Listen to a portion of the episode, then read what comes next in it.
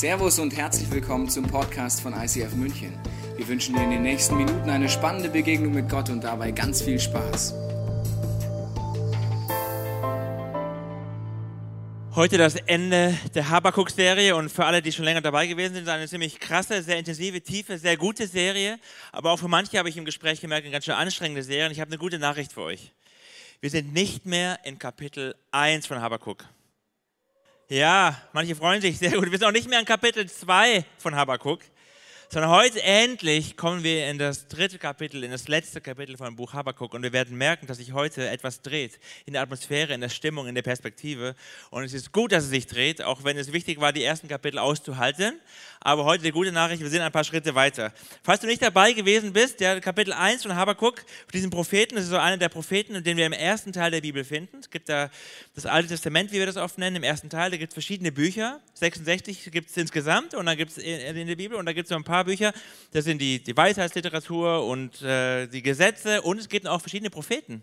Und dann unterteilen die Theologen die in die großen und die kleinen äh, Propheten, was volles Mobbing ist, aber die äh, kleinen Propheten sind nicht, weil sie 61 groß sind, die kleinen Propheten, sondern weil sie nur so kleine Bücher geschrieben haben. Und Habakkuk ist einer von den Kleinen, der hat nur drei Kapitel geschrieben und die es natürlich in sich haben, wie wir gemerkt haben.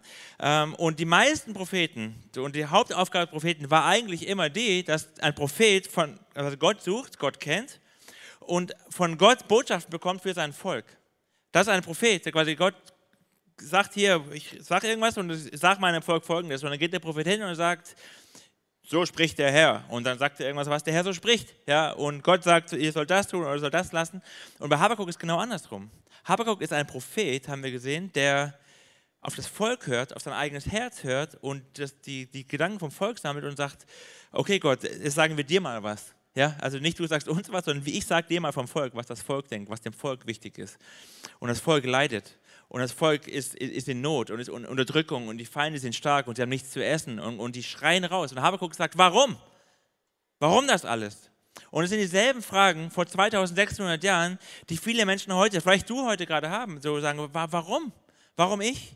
Warum mir? Warum, und warum muss ich das erleben? Und, und wie lange noch?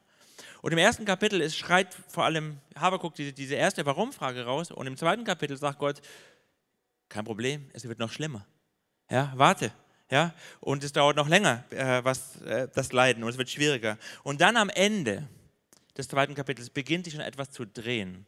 Und ich lese euch mal nochmal den letzten Vers vom zweiten Kapitel vor. Und da sehen wir folgendes, dass Habakuk dann sagt, nach all dem Ganzen, warum und wieso, und es ist schwierig und ich verstehe das nicht, aber der Herr ist in seinem heiligen Tempel. Es sei stille vor ihm, alle Welt. Und dann merken wir, da, da, da ändert sich was schon in der Haltung von Habakuk. Und ich kenne das bei mir selber. Gerade letzten Wochen war ich sehr oft sehr getrieben, ich war gestresst, ich, war, ich dachte, ich schaffe das alles nicht. Ich kam in so eine Spirale manchmal rein von, von ich kriege das irgendwie nicht hin und ich weiß nicht, wie das werden soll. Und dann brauche ich diese Momente und habe mir die gesucht, jeden Morgen, wo ich, wo ich stille geworden bin vor Gott. Wirklich, ich brauchte die, sonst hätte ich den Tag nicht geschafft. Und dann merke ich, wie, und ich mache mir wieder bewusst, wer Gott ist. Aber Gott ist immer noch Gott. Er hat alles unter Kontrolle, er herrscht immer noch. Das ist, was Habakuk hier schreibt. Und alle Welt soll vor ihm stille werden und sich bewusst machen, wer dieser Gott ist. Das macht Habakkuk am Ende und jetzt im dritten Kapitel geht es quasi los, wie er die Perspektive richtig ändert. Und lass uns mal den ersten Vers des dritten Kapitels angucken, der geht nämlich so los. Gebet des Propheten Habakkuk nach Shigionot. Cool, oder? Ja, ja, genau. Was ist das jetzt? Gebet verstehen wir noch. Also es ist quasi ein Psalm, den der Habakkuk jetzt hier schreibt, ein Lied, den Habakkuk schreibt, den er gleich, das, den er singt und dann das Volk sich ein paar hundert Jahre lang gesungen hat. Ein Lied, das er singt und quasi nach Shigionot.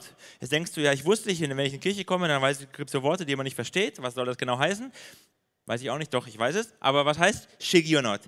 Shigionot ähm, ist, genau, kommt nur einmal in der Bibel vor und ist der Plural von Shigayon. Jetzt, ja? Hilft? Hilft, ja? Shirayon kommt auch nur einmal in der Bibel vor, in Psalm 7 und ist genauso wie Habakkuk eine musikalische Anweisung. Und quasi ist das eine Anweisung, wie wir das jetzt hören, lesen oder beziehungsweise singen sollen. Keine Panik, ich singe jetzt nicht, aber ne, dass wir verstehen, wie wir das singen sollen, was jetzt gleich passiert. Und es ist nicht so eine Depri- Anweisung, die gleich kommt, so, die, Stimmung ist schlecht und alles ist scheiße und es ist ein Klagelied und alles ist schwierig und alles ist traurig, sondern es ist so ein, so ein no, also nicht so, ich fange an zu weinen und Gott, wie lange noch und warum und was haben wir zu ertragen, ja, dann weg damit. Das ist nicht Shigenot. Ja, Shigenot ist quasi ist, ist Party, ist Vollgas, ist, ist laut, es geht nach vorne. Ja, es ist quasi eine wir, Oktoberfeststimmung, ja. Ich nicht, aber ja.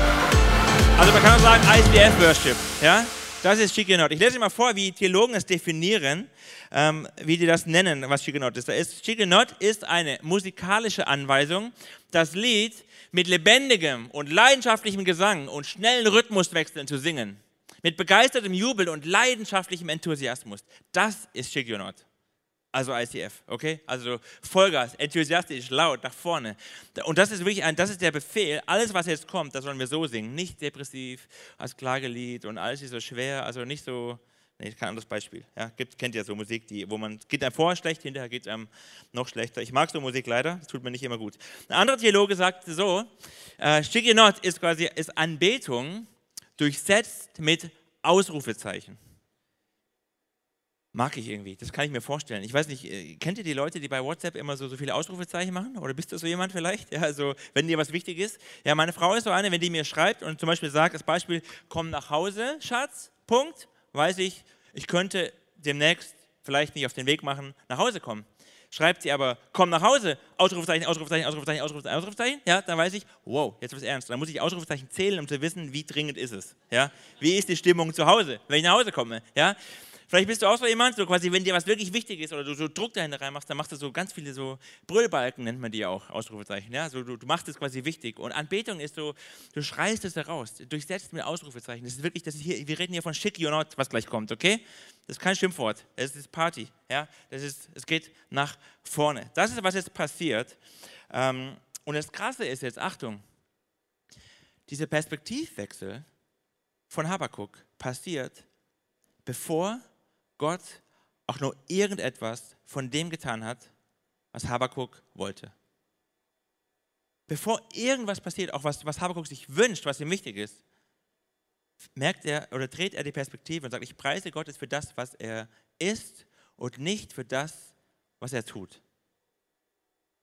Ich fange an, ich entscheide mich, mein Herz zu drehen und Gott für das zu preisen, was er ist für das, wer er ist und nicht für das, was ich mir wünsche, was er mir tun sollte oder was mir wichtig ist. Und manchmal ist das die ehrlichste und aufrichtigste Form von Anbetung, Gott für das zu preisen, was er ist, wenn er nicht tut, was ich mir von ihm wünsche. Das ist, was Habakkuk macht, weil dann preise ich Gott eben für das, was er ist und nicht für das, wo mein Herz denkt, was ich bräuchte von ihm. Das ist Anbetung. So gut, auf jeden Fall. Ja, und Habakkuk preist eben nicht gerade, hey, danke, dass du das gemacht hast oder nicht gemacht hast, sondern es dreht sich. Und dann geht das Lied los. Pass mal auf, der erste Vers von dem Lied, nachdem wir jetzt wissen, wie es gesungen wird, Party, geht es folgendermaßen los. Herr, von deinen Ruhmestaten habe ich gehört. Sie erfüllen mich mit Schrecken und Staunen.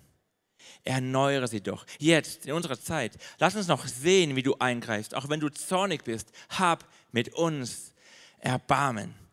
Also man kann das ja so und so lesen, aber das ist Stimmung, das ist, okay, wir, wir gehen mal nach vorne, wir machen eine Party, wir haben ein Ziel. Und Gott, ich, ich, ich habe von deinen Ruhmestaten gehört, ich erinnere mich, ich weiß, was du getan hast. Und ich bin mit Schrecken erfüllt, weil ich verstehe, wer du bist. Du bist Gott und ich bin nur ein Mensch. Aber du bist Gott und deswegen preise ich dich und ich staune über dich. Erneuere sie, mach es noch einmal, tu es nochmal. Ja, wiederhole, was du schon mal getan hast. Greif wieder ein, bitte. Auch wenn du zornig bist, das heißt ja, ich verstehe, dass wir ein Teil, wir, ja, wir haben Schuld. Wir, wir, wir sind Menschen. Also ich bin, wir sind nicht die, die Recht haben, was von dir einzufordern, Gott. Aber bitte, hab mit uns. Nochmal, Erbarmen. Und das ist das, was Habakuk hier erlebt die ganze Zeit. Es ist, ist, wirklich Druck und Schwere. Die haben wenig zu essen. Die, sind die, die werden versklavt. Das Volk ist quasi deportiert. Alles ist irgendwie schwierig. Und wir kennen das alle in unserem Leben und haben die Zeichnung ja gesehen von Habakuk, dass wir irgendwo starten im Leben und dann lernst du vielleicht diesen Jesus kennen. Du kommst in diese Kirche und du machst Explore und du hast eine Small Group und du merkst, boah, das, das Leben entwickelt sich gut und du fängst an zu beten und Gott erhört deine Gebete. Und nicht nur die kleinen, sondern sogar die großen. Er tut Wunder in deinem Leben und du merkst, wie du freier wirst. Du merkst, wie es dir gut tut und du erzählst allen davon, weil du merkst, boah, es geht aufwärts, du bist oben an der Spitze denkst, alle müssen diesen Jesus kennenlernen. Und du bist einfach happy und alles ist super. Er schenkt dir einen neuen Job, er schenkt eine neue Wohnung, was immer du dir wünschst, keine Ahnung, Gott ist barmherzig und es geht dir gut.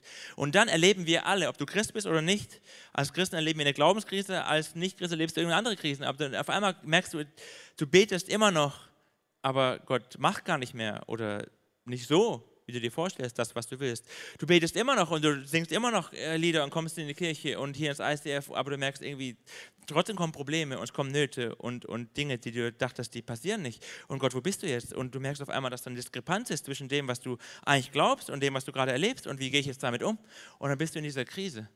Und was passieren kann, was man machen kann, ist, haben wir gesehen, du kannst entweder so tun, als wäre alles gut Du leugnest. Du sagst, hey, alles easy, ich bin immer noch da oben, ist alles super. Und nach außen hin setzt du dein Christenlächeln auf und alles ist happy, clappy und du, du willst es auch wirklich glauben, bis du irgendwann aufwachst und merkst, du stehst da unten. Und was andere machen, die es nicht schaffen zu leugnen, die sagen, okay, ich glaube, das war nur Einbildung mit diesem Jesus. Also irgendwie war das alles nicht so, wie ich mir das vorgestellt habe und geben auf und brechen ab, schmeißen ihre Berufung hin, schmeißen vielleicht ihren Glauben hin, schmeißen das hin, was Gott ihnen gibt und geben auf. Und was Habakuk macht, ist, er gibt nicht auf, er leugnet nicht, aber er dreht seine Perspektive. Was Habakuk macht, auch in dieser Anbetung, ist nicht, ich tue so, als wäre alles super. Er weiß, dass es ihm schlecht geht. Es ist kein billiger Optimismus, der so tut, als wäre alles immer happy clappy und chaka und du schaffst das schon, sondern es ist ein, ich blicke der Realität ins Auge, aber ich blicke vor allem Gott ins Auge und mache mir wieder bewusst, wer dieser Gott in meinem Leben ist. Und das brauchst du, wenn das, was du in deinem Leben um dich herum siehst, wenn es zerbricht, wenn du Beziehungsnöte hast, Finanznöte hast, wenn, wenn einfach die, die Schwierigkeiten und Konflikte in deinem Leben da sind, die da sind, nicht zu dem passen, was dein Herz glaubt, dann brauchst du ein Shigonot-Gebet. Dann brauchst du eine Shigonot-Anbetung, eine Entscheidung deines Herzens. Und wie geht das? Wie macht das dieser Habakkuk? Habakkuk, das Erste, was er macht, ist, er erinnert sich. Und er erinnert sich nicht so ein bisschen, ach, war das damals schön, sondern es ist ein Shigionot erinnern. Seht ihr die Ausrufezeichen? Erinnern, okay? Das ist ein so richtiges, ich, ich erinnere mich an das, was Gott getan hat. Und so geht das Lied jetzt auch weiter. Lass uns mal lesen, wie es weitergeht, das Lied. Er sagte, kommt, Gott kommt von Theman her.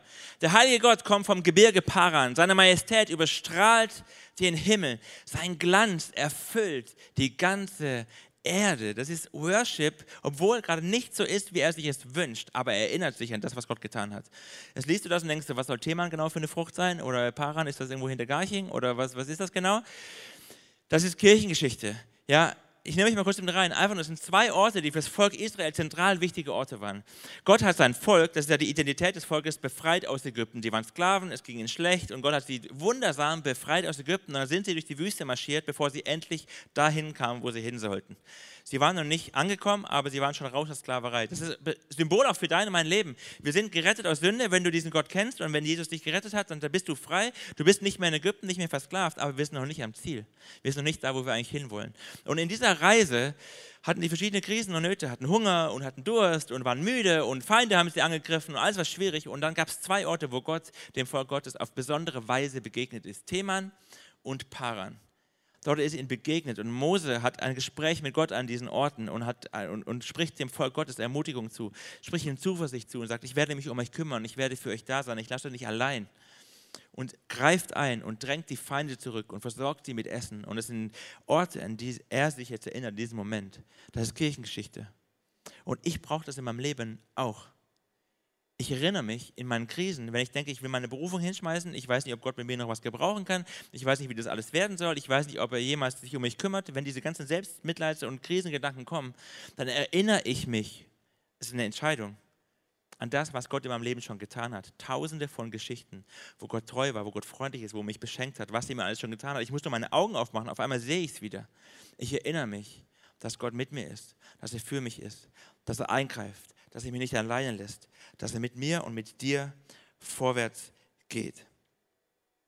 In dieser Woche, habe ich ja eben schon erzählt, hatte ich so einen Moment, wo ich, wo ich wirklich so dachte, ich, ich wollte nicht direkt meine Berufung hinschmeißen, aber es war schon so ein bisschen, boah, wie lange mache ich das eigentlich noch? Ja, so viel auf dem Schreibtisch, so viele große Themen, so viele komplizierte Prozesse, so viele Dinge. Ich denke, ich kann das alles nicht, ich, bin, ich kann das Orga und der ganze Kram, ja, alles zu viel, ich weiß nicht, wie das alles werden soll.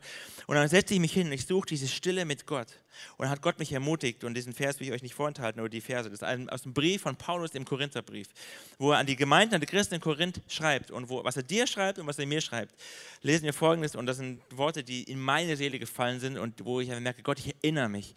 Paulus schreibt, ich kann gar nicht aufhören, Gott für die Gnade zu danken, die euch durch Jesus Christus gegeben ist und damit auch, auch die mir gegeben ist. Paulus konnte nicht aufhören zu danken, also höre ich auch nicht auf zu danken. Und jetzt kommt's. Durch ihn seid ihr, durch ihn, durch Jesus bin ich bin ich, in allem reich beschenkt, in aller Lehre und in aller Erkenntnis. Alle ist viel, gell? Wow. Die Botschaft von Christus ist so Kraft in meinem Leben geworden, sodass ich mit allen geistlichen Gaben gesegnet bin. Das bin ich, mit allen geistlichen Gaben. Und du bist das auch, wenn du Jesus gehörst. Während ihr sehnsüchtig auf die Rückkehr von Jesus Christus, unserem Herrn, wartet. Ja, ich warte auf Jesus, dass er irgendwann wiederkommt, aber er wird uns die Kraft geben. Er wird mir die Kraft geben bis zum Ende. Und daran halte ich fest. Und ich erinnere mich, dass Gott es schon tausendfach bewiesen hat, auch in meinem kleinen Wurstleben und auch in deinem Leben. Erinner dich, das ist, was Habakkuk macht, was wir brauchen, was uns gut tut. Erinnern an Gottes Treue und seine Freundlichkeit, die Gott seinem Volk damals, seiner Kirche hier in dieser Stadt und dir persönlich erwiesen hat. Aber erinnert dich nicht nur an das, was Gott getan hat, sondern auch an das, wer Gott ist. Und das Lied, das super Partylied geht weiter. Achtung wie das, Sonnenlicht, wie das Sonnenlicht strahlt seine Herrlichkeit. Und die in seinen Händen verborgene Macht bricht hervor wie die Strahlen der Sonne. Die Pest geht vor ihm her und Seuchen folgen ihm auf dem Fuß. Das ist nicht so schön, aber drückt Macht aus. Wenn er stehen bleibt, bebt die Erde. Und vor seinem Blick erschrecken die Völker.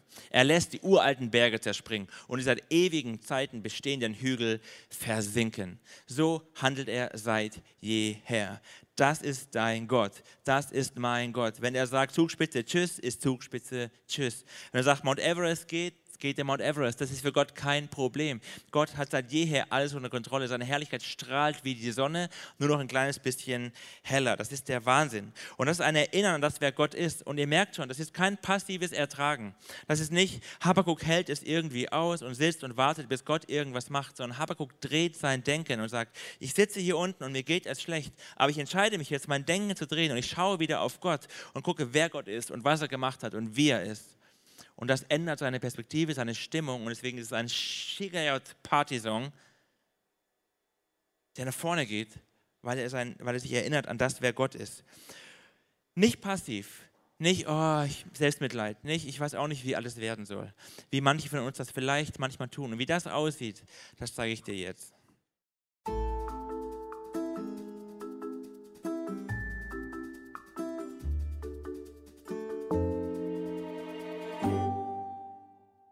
Viele Christen stecken ihren Kopf in den Sand.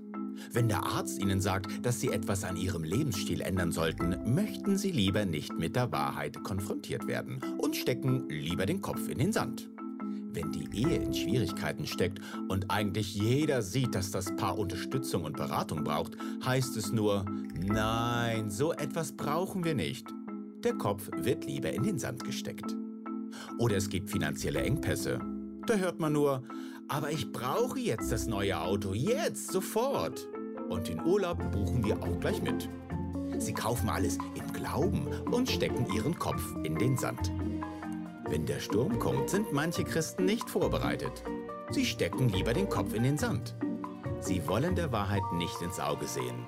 Sie wollen nicht sehen, was wirklich vor ihnen liegt. Sie stecken ihren Kopf in den Sand.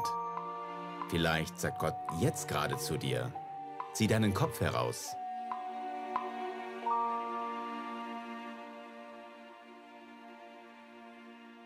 Vielleicht sagt Gott das ja gerade jetzt zu dir und ermutigt dich, den Kopf rauszuziehen, nicht die Probleme zu ignorieren, aber auch nicht auf die Probleme zu starren, sondern auf Gott zu schauen und wieder zu sehen, wer ist und wie er ist. Auch wenn Gott vielleicht das tut oder dir was sagt, was du erstmal nicht hören willst wie das bei Habakkuk ja auch der Fall war. Bei Habakkuk sah das so aus. Das Lied geht weiter. Der Song. Als ich die Kunde davon vernahm, was Gott ihm sagte, fuhr mir der Schreck in die Glieder. Meine Lippen fingen an zu zittern. Meine Knie wurden weich und gaben nach. Ich war am ganzen Leib wie zerschlagen. Es gibt also ein schönes weiche Knie haben, wenn man so verliebt ist, ja, und es gibt so ein weiche Knie haben, ja. Das ist äh, nicht mehr ganz so schön. Aber es ist wirklich ein, ein boah, ich, ich, ich realisiere, wer Gott ist und mache ihn groß und halte das aus. Ähm, und Habakkuk entscheidet sich nicht von Gott wegzurennen oder aufzugeben, sondern er entscheidet sich, wie sein Name sagt, zu kämpfen und dann zu umarmen. Das ist, was Habakkuk bedeutet. Mit Gott kämpfen oder überhaupt kämpfen und umarmen. Und er entscheidet sich aufzuhören zu kämpfen und er umarmt die Situation und er umarmt seinen Gott. Und das ist nochmal kein Verleugnen der Realität. Und das ist auch nicht dumm und auch nicht passiv, sondern es ist ein Wahrhaben der größeren Realität, wer Gott ist. Seinen Blick ändern auf, auf diesen Gott, den wir anbeten, den wir gerade Lieder gesungen haben, der real ist, der alles immer unter Kontrolle hat und nie damit aufhört. Wenn ich es nicht verstehe, auch wenn ich es nicht mag, auch wenn ich mir es anders vorstelle, auch wenn meine Wünsche und meine Seele, mein Herz alles rausschreit, ich wünsche es mir anders, ist Gott immer noch Gott und ich vertraue ihm. Das ist, was Habakkuk hier raus singt und rausschreit und uns hinschreibt. Und nochmal, das tut er in einer Situation, wo sich noch nichts verändert hat äußerlich. Nichts.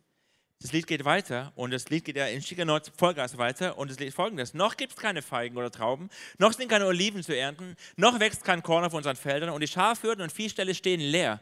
Und doch kann ich jubeln, weil der Herr mir hilft. Was er zugesagt hat, erfüllt mich mit Freude. Der kann jubeln.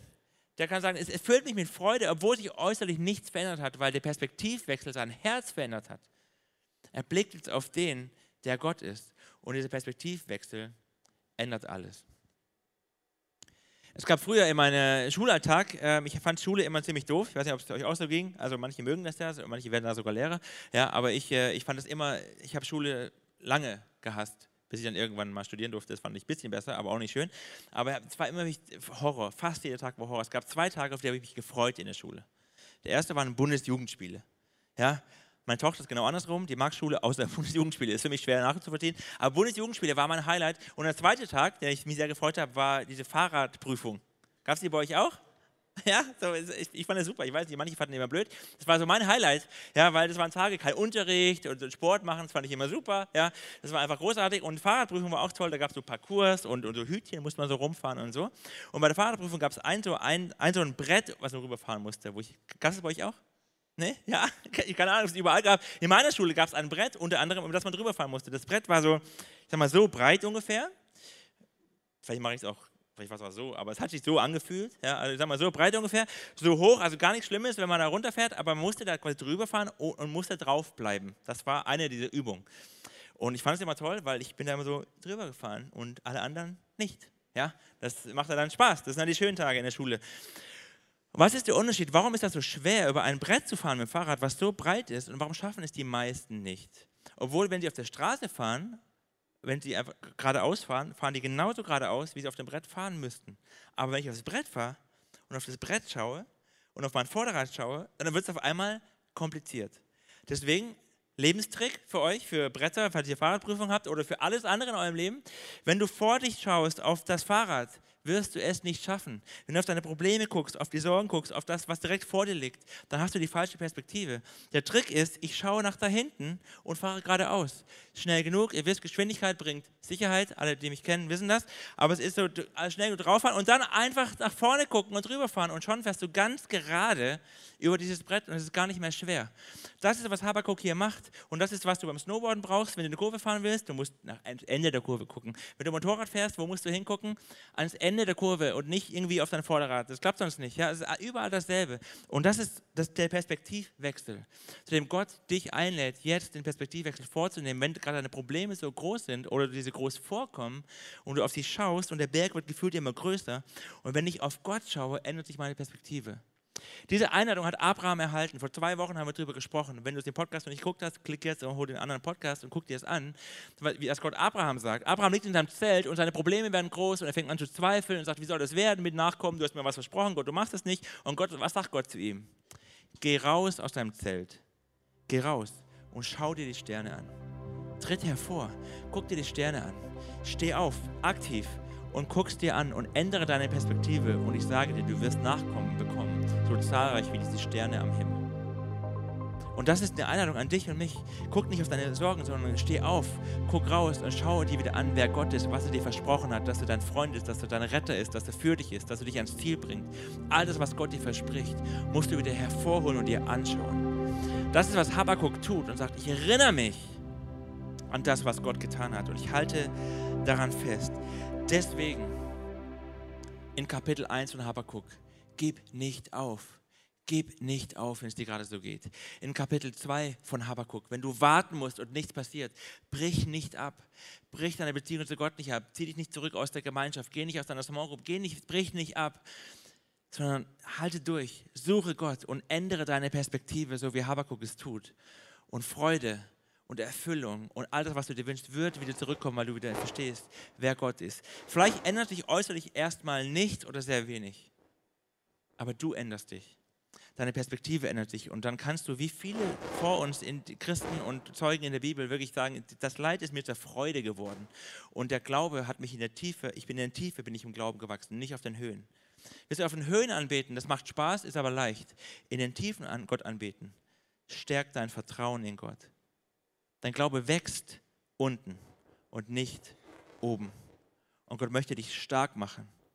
Und wenn du die Kurve kriegst und deine Perspektive änderst, gib nicht auf, brich nicht ab.